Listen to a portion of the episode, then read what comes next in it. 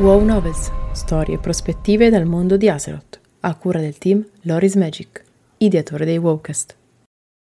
Armi leggendarie Xalatat Xalatat è la più antica delle armi leggendarie di Azeroth, risalente al tempo dell'impero nero degli Old Gods. Essa è anche tra le più potenti, seconda solo all'anima dei demoni di Deathwing, e possiede una coscienza e una volontà propria. Quella di quest'arma è sicuramente una delle storie più affascinanti e avvincenti del mondo di Warcraft. Le teorie abbondano per quanto riguarda la natura della sua creazione.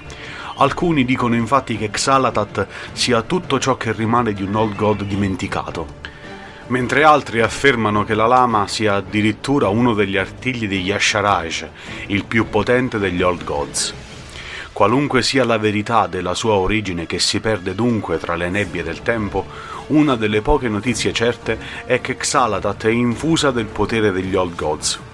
Le leggende affermano che essa può persino far avere al suo possessore delle visioni sull'impero nero, anche se queste visioni conducono inevitabilmente il possessore dell'arma alla pazzia. La storia di Xalatat inizia millenni e millenni fa. Dopo che gli eserciti del Pantheon distrussero l'impero nero ed imprigionarono i tre Old Gods rimanenti sotto Azeroth, Xalatat rimase libera, passando di mano in mano molte volte nel corso dei millenni e seminando morte e caos dovunque andasse. Un giorno arrivò nelle mani di un troll di nome Zandò, un ambizioso stregone del clan Gurbashi, cacciato dalla sua posizione di prestigio dai suoi rivali. Xalatat distorse con grande facilità la sua mente e facendo leva sulla sua rabbia trasformò i pensieri di vendetta del troll in una vera e propria ossessione. Xalatat guidò Zandò e i suoi seguaci su un tumulo di pietra nera ai piedi delle montagne di Zandalar. E sebbene i mistici Zandalari avessero proibito a tutti i troll non solo di toccare ma addirittura di avvicinarsi alla sinistra lama, Zandò credeva che quest'ultima avesse il potere di sconfiggere i suoi rivali, una convinzione che crebbe ancor di più quando seppe, uno degli inganni di Xal, che la lama era tutto quello che restava di una potente creatura di nome Kitix. Xalatat incoraggiò Zandò a fare offerte di sangue a Kitix e lo stregone massacrò i suoi compagni in un rituale profano. Alla sua conclusione, Zandò immerse Xalatat nella pelle di Kitix. La bestia si svegliò e si alzò di nuovo e Zandò e i suoi seguaci non furono mai più visti. Kitix risvegliò dal sonno gli Akir e li mandò a setacciare la superficie di Azeroth, scatenando tutta la potenza oscura di Xalatat contro i troll. Sebbene alla fine questi ultimi sarebbero riusciti a sconfiggere lui e i suoi eserciti insettoidi, essi non dimenticarono mai la potenza di Xalatat. Molte tribù troll cantano ancora oggi storie sulla lama nera che le ha quasi portati all'estinzione. Si arriva così al primo grande cataclisma che colpì Azeroth, la Grande Frattura, periodo nel quale apparentemente Xalatat scompare dalla storia. L'unica cosa che sappiamo è che per un certo periodo è stata nelle mani dei Naga, la lama dell'impero nero fa la sua ricomparsa migliaia di anni dopo, quando Xalatat venne consegnata alla moglie del nano Taurissan, la strega Modgud, da uno dei nani del clan Ferroscuro, impegnato nella ricerca di artefatti magici.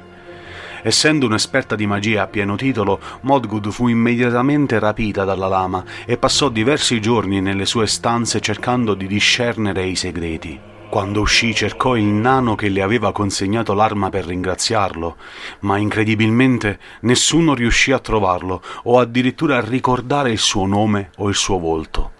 Modgud impugnò Xalatat durante quella che passò alla storia come la guerra dei tre martelli, usandola contro i nani del clan Wildhammer di Grimbatol e dando vita a sinistre presenze oscure negli angoli bui della fortezza.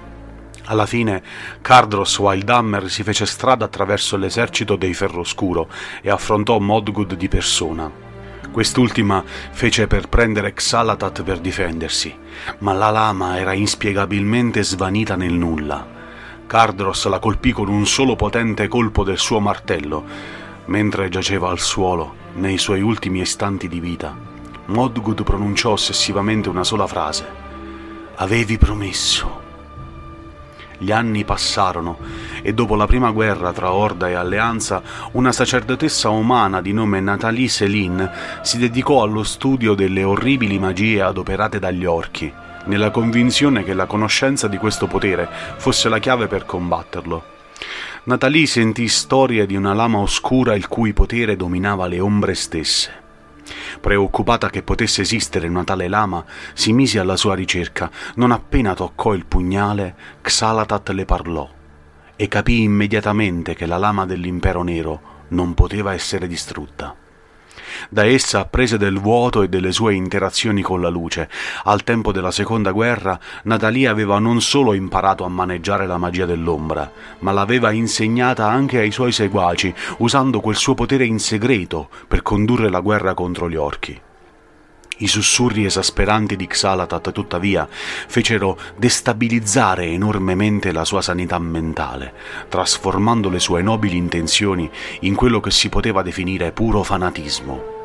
Lei e i suoi seguaci abbracciarono la magia dell'ombra con tutti loro stessi e molti addirittura arrivarono ad abbandonare completamente la luce.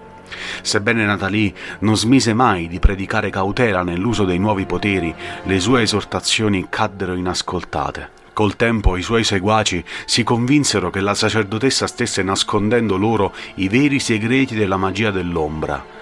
Natalie venne uccisa nel sonno dai suoi compagni, che si impossessarono così di Xalatat.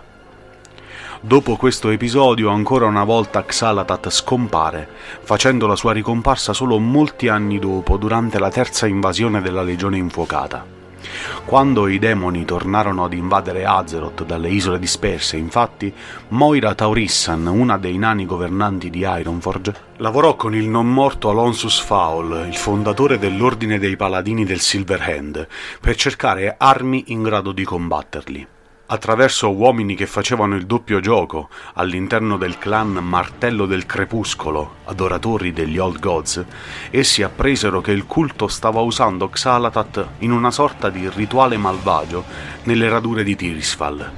Mandarono così un sacerdote a indagare, scoprendo che il Martello del Crepuscolo si era introdotto nella tomba di Tyr, il leggendario guardiano, All'interno, un alto rappresentante del culto di nome Farthing stava usando la lama per tentare di rianimare Zakashi il corruttore, un Octrax che una volta aveva servito Yogg-Saron insieme a Kitix. Farthing iniziò a usare il potere di Xalatat contro il sacerdote, ma quando iniziò a perdere la battaglia la lama lo abbandonò.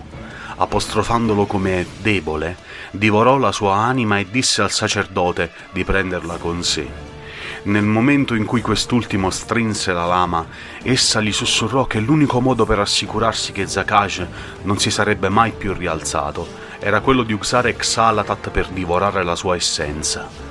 Il sacerdote acconsentì e quando Xalatat riacquistò i suoi pieni poteri, il sacerdote e la lama partirono per le isole disperse per combattere insieme contro la legione. Questo sacerdote finì per essere il capo del suo ordine nel tempio di Netherlight.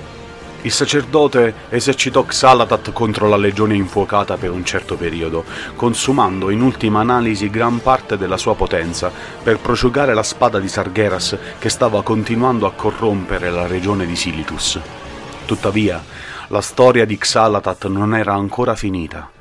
Durante la quarta guerra, quando i Naga attaccarono Kultiras e Zandalar, la lama si risvegliò, richiamando gli avventurieri a sé. Essi la ripresero e si rivolsero a Xalatat per ottenere informazioni dettagliate sui piani dei Naga. Xalatat spiegò così che i servitori della regina Ajara stavano cercando di evocare una tempesta abbastanza potente da coprire tutta Azeroth, usando tre reliquie la pietra del vuoto, il tridente degli oceani ed il richiamo della tempesta. Xalatat guidò gli avventurieri a Drastvar, dove trovarono l'alta elfa Inanis, che tentava di esercitare il potere della pietra del vuoto. Dopo averla uccisa, Xalatat attinse al potere della reliquia, trasferendo la sua essenza nel cadavere di Inanis. Ora in forma corporea, Xalatat aiutò gli avventurieri a trovare le altre due reliquie e le portò nel crogiolo delle tempeste, sotto il precipizio dell'oblio. E qui, ancora una volta, l'inganno di Xalatat venne alla luce. invece di fermare i Naga, Xalatat offrì le reliquie e gli avventurieri all'Old God Nzot in cambio della sua libertà. Quest'ultimo, compiaciuto del lavoro dell'arma, svincolò la coscienza di Xalatat dalla lama. Adesso libera, Xalatat partì attraverso un portale, promettendo agli avventurieri che si sarebbero rivisti nuovamente. Per quanto riguarda la lama, essa venne poi consegnata al Warchief dell'Orda, Sylvanas Windrunner, la quale a sua volta la consegnò nelle mani del suo campione, Nathanos Blightcaller. Intrisa del potere di Nzot, la lama avrebbe guidato le flotte dell'Alleanza e dell'Orda alla città sommersa di Najatar, dove Nathanos aveva l'ordine di consegnare la lama ad Ajara. Grazie per l'ascolto. Trovi un nuovo episodio ogni mercoledì e venerdì sul nostro canale YouTube e ogni giovedì il podcast settimanale di storia su Spreaker e Spotify. Se ti piace il nostro lavoro e vuoi supportarci gratuitamente e rimanere sempre aggiornato sui nostri contenuti, basta un clic. Iscriviti ai nostri canali, attiva le notifiche e vieni a trovarci su Facebook, Instagram e sul nostro canale Telegram. Trovi tutti i link in descrizione. Alla prossima! Grazie per l'ascolto! Trovi un nuovo episodio ogni martedì e un nuovo Wallcast ogni giovedì su tutte le piattaforme streaming. Ti aspettiamo su YouTube per un nuovo video ogni mercoledì e venerdì. Se ti piace il nostro lavoro e vuoi supportarci gratuitamente, basta un clic. Seguici sui social, su Telegram e vieni a trovarci su www.lorismagic.it. Alla prossima!